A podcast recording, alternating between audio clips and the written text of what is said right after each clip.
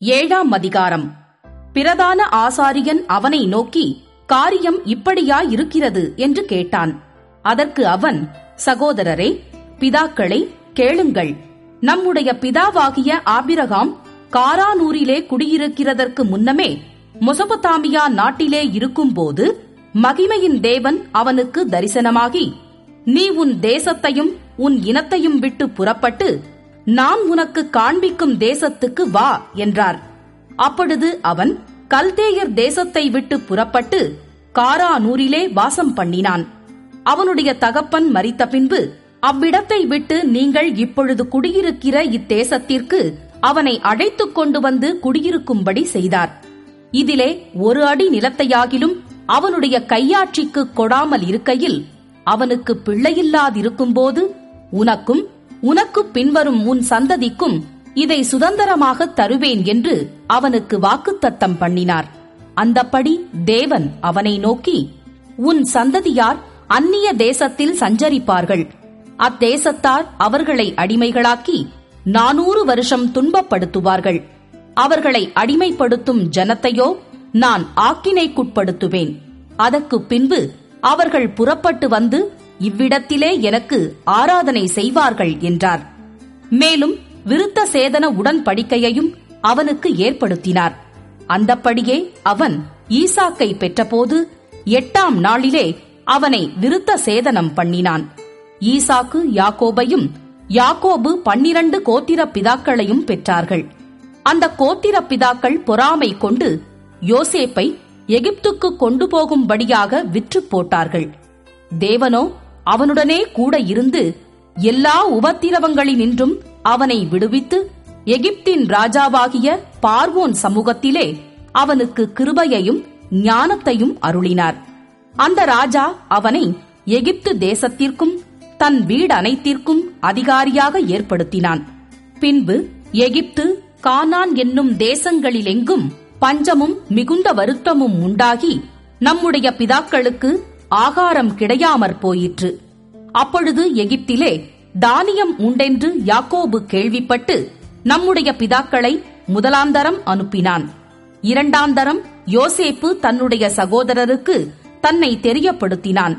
யோசேப்புடைய வம்சமும் பார்வோனுக்கு தெரிய வந்தது. பின்பு யோசேப்பு தன்னுடைய தகப்பன் யாக்கோபும் தன்னுடைய இனத்தார் யாவருமாகிய எழுபத்தைந்து பேரை அழைக்க அனுப்பினான். அந்தப்படி யாக்கோபு எகிப்துக்கு போனான். அவனும் நம்முடைய பிதாக்களும் மறித்து அங்கே இருந்து சீகேமுக்கு கொண்டு வரப்பட்டு ஆப்ரகாம் சீகேமின் தகப்பனாகிய ஏமோருடைய சந்ததியாரிடத்தில் ரொக்க கிரயத்துக்கு வாங்கியிருந்த கல்லறையில் வைக்கப்பட்டார்கள். ஆபிரகாமுக்கு தேவன் ஆணையிட்டு அருளின வாக்குத்தத்தம் நிறைவேறும் காலம் சமீபித்த போது யோசேப்பை அறியாத வேறொரு ராஜா தோன்றின காலமளவும் ஜனங்கள் எகிப்திலே பலுகி பெருகினார்கள். அவன் நம்முடைய ஜனங்களை வஞ்சனையாய் நடப்பித்து நம்முடைய பிதாக்களின் குழந்தைகள் உயிரோடு இராதபடிக்கு அவர்கள் அவைகளை வெளியே போட்டுவிடும்படி செய்து அவர்களை உபத்திரவப்படுத்தினான். அக்காலத்திலே மோசே பிறந்து திவ்ய சௌந்தரியமுள்ளவனாயிருந்து மூன்று மாதமளவும் தன் தகப்பன் வீட்டிலே வளர்க்கப்பட்டான்.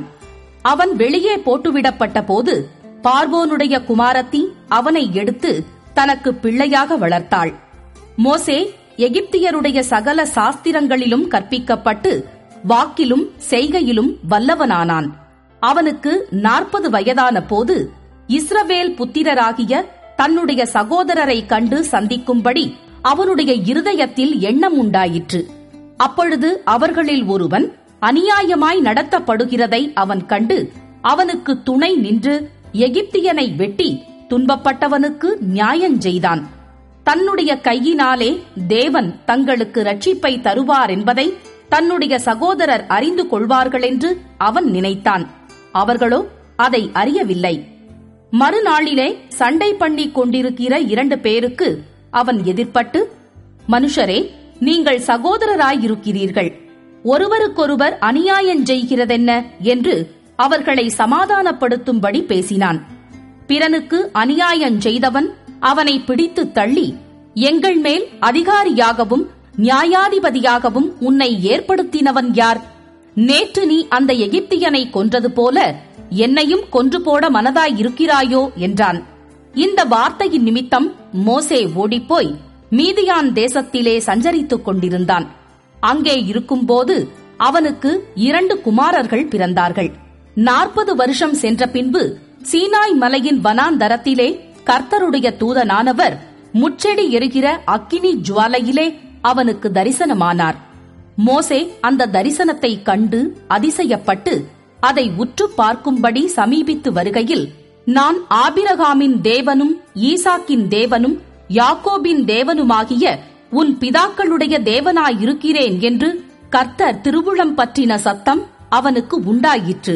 அப்பொழுது மோசே நடுக்கமடைந்து உற்று பார்க்க துணியாமல் இருந்தான் பின்னும் கர்த்தர் அவனை நோக்கி உன் பாதங்களில் இருக்கிற பாதரட்சைகளை கழற்றி போடு.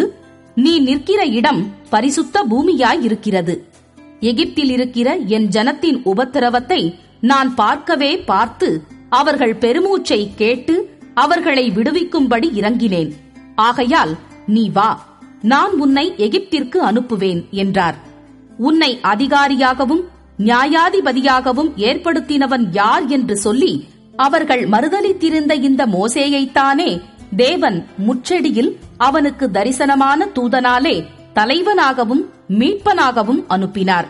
இவனே அவர்களை அங்கே இருந்து அழைத்துக் கொண்டு வந்து எகிப்து தேசத்திலேயும் சிவந்த சமுத்திரத்திலேயும் நாற்பது வருஷ காலமாய் வனாந்தரத்திலேயும் அற்புதங்களையும் அடையாளங்களையும் செய்தான். இஸ்ரவேல் புத்திரரை நோக்கி உங்கள் தேவனாகிய கர்த்தர் உங்கள் சகோதரரிலிருந்து என்னைப் போல ஒரு தீர்க்க தரிசியை உங்களுக்காக எழும்ப பண்ணுவார். அவருக்கு செவி கொடுப்பீர்களாக என்று சொன்னவன் இந்த மோசேயே. சீனாய் மலையில் தன்னுடனே பேசின தூதனோடும் நம்முடைய பிதாக்களோடும் கூட வனாந்தரத்திலே சபைக்குள்ளிருந்தவனும் நமக்கு கொடுக்கும்படி ஜீவ வாக்கியங்களை பெற்றவனும் இவனே. இவனுக்கு நம்முடைய பிதாக்கள் கீழ்ப்படிய மனதாயிராமல் இவனை தள்ளிவிட்டு தங்கள் இருதயங்களில் எகிப்துக்கு திரும்பி ஆரோனை நோக்கி எகிப்து தேசத்திலிருந்து எங்களை அடைத்துக் கொண்டு வந்த அந்த மோசேக்கு என்ன சம்பவித்ததோ அறியோம். ஆதலால் எங்களுக்கு முன் செல்லும் தெய்வங்களை எங்களுக்கு உண்டு பண்ணும் என்று சொல்லி அந்நாட்களில் ஒரு கன்றுக்குட்டியை உண்டு பண்ணி அந்த விக்கிரகத்திற்கு பலியிட்டு தங்கள் கையின் கிரியைகளில் களி கூர்ந்தார்கள். அப்பொழுது தேவன் அவர்களை விட்டு விலகி வானசேனைக்கு ஆராதனை செய்ய அவர்களை ஒப்புக் கொடுத்தார். அதை குறித்து இஸ்ரவேல் வம்சத்தாரே நீங்கள் வனாந்தரத்திலிருந்த நாற்பது வருஷம் வரையில் காணிக்கைகளையும் பலிகளையும் எனக்கு செலுத்தினீர்களோ என்றும் பணிந்து கொள்ளும்படி நீங்கள் உண்டாக்கின சொரூபங்களாகிய மோளோகினுடைய கூடாரத்தையும் உங்கள் தேவனாகிய ரெம்பான் எனும் நட்சத்திர சொரூபத்தையும் சுமந்தீர்களே. ஆகையால் உங்களை பாபிலோனுக்கு அப்புறத்திலே குடிபோக பண்ணுவேன் என்றும் தீர்க்கதரிசிகளின் புஸ்தகத்தில் எழுதியிருக்கிறதே. மேலும் நீ பார்த்த மாதிரியின்படியே சாட்சியின் கூடாரத்தை உண்டு பண்ணுவாயாக என்று மோசேயுடனே பேசினவர் கட்டளையிட்ட பிரகாரமாக அந்த கூடாரம் வனாந்தரத்திலே நம்முடைய பிதாக்களோடு இருந்தது. மேலும் யோசுவாவுடனே கூட நம்முடைய பிதாக்கள் அதை பெற்றுக்கொண்டு தேவன் அவர்களுக்கு முன்பாக துரத்திவிட்ட புற ஜாதிகளுடைய தேசத்தை அவர்கள் கட்டி கொள்ளுகையில் அதை அந்த தேசத்தில் கொண்டு வந்து தாவீதின் நாள் வரைக்கும் வைத்திருந்தார்கள். இவன் தேவனிடத்தில் தயவு பெற்றபடியினால் யாக்கோபின் தேவனுக்கு ஒரு வாசஸ்தலத்தை தான் கட்ட வேண்டுமென்று விண்ணப்பம் பண்ணினான். சாலமோனோ அவருக்கு ஆலயத்தை கட்டினான். ஆகிலும் உன்னதமானவர் கைகளினால் செய்யப்பட்ட ஆலயங்களில் வாசமாகிறார் வானம் எனக்கு சிங்காசனமும் பூமி எனக்கு பாதபடியுமாயிருக்கிறது. எனக்காக நீங்கள் எப்படிப்பட்ட வீட்டை கட்டுவீர்கள்? நான் தங்கியிருக்க தக்க ஸ்தலம் எது? இவைகள் எல்லாவற்றையும் என்னுடைய கரம் உண்டாக்கவில்லையா என்று கர்த்தர் உரைக்கிறார் என்று தீர்க்கதரிசி சொல்லியிருக்கிறானே. வணங்கா கழுத்துள்ளவர்களே இருதயத்திலும் செவிகளிலும் விருத்த சேதனம் பெறாதவர்களே உங்கள் பிதாக்களைப் போல நீங்களும் பரிசுத்த ஆவிக்கு எப்பொழுதும் எதிர்த்து நிற்கிறீர்கள். தீர்க்க தரிசிகளில் யாரை உங்கள் பிதாக்கள் துன்பப்படுத்தாமல் இருந்தார்கள்? நீதிபரருடைய வருகையை முன் அறிவித்தவர்களையும் அவர்கள் கொலை செய்தார்கள். இப்பொழுது நீங்கள் அவருக்கு துரோகிகளும் அவரை கொலை செய்த பாதகருமாயிருக்கிறீர்கள். தேவதூதரை கொண்டு நீங்கள் நியாய பிரமாணத்தை பெற்றிருந்தும் அதை கைக்கொள்ளாமற் போனீர்கள் என்றான். இவைகளை அவர்கள் கேட்டபொழுது மூர்க்கமடைந்து அவனை பார்த்து பல்லை கடித்தார்கள். அவன் பரிசுத்த ஆவியினாலே நிறைந்தவனாய் வானத்தை அண்ணாந்து பார்த்து தேவனுடைய மகிமையையும் தேவனுடைய வலது பாரிசத்தில் இயேசுவானவர் நிற்கிறதையும் கண்டு அதோ வானங்கள் திறந்திருக்கிறதையும் மனுஷகுமாரன் தேவனுடைய வலது பாரிசத்தில் நிற்கிறதையும் காண்கிறேன் என்றான்.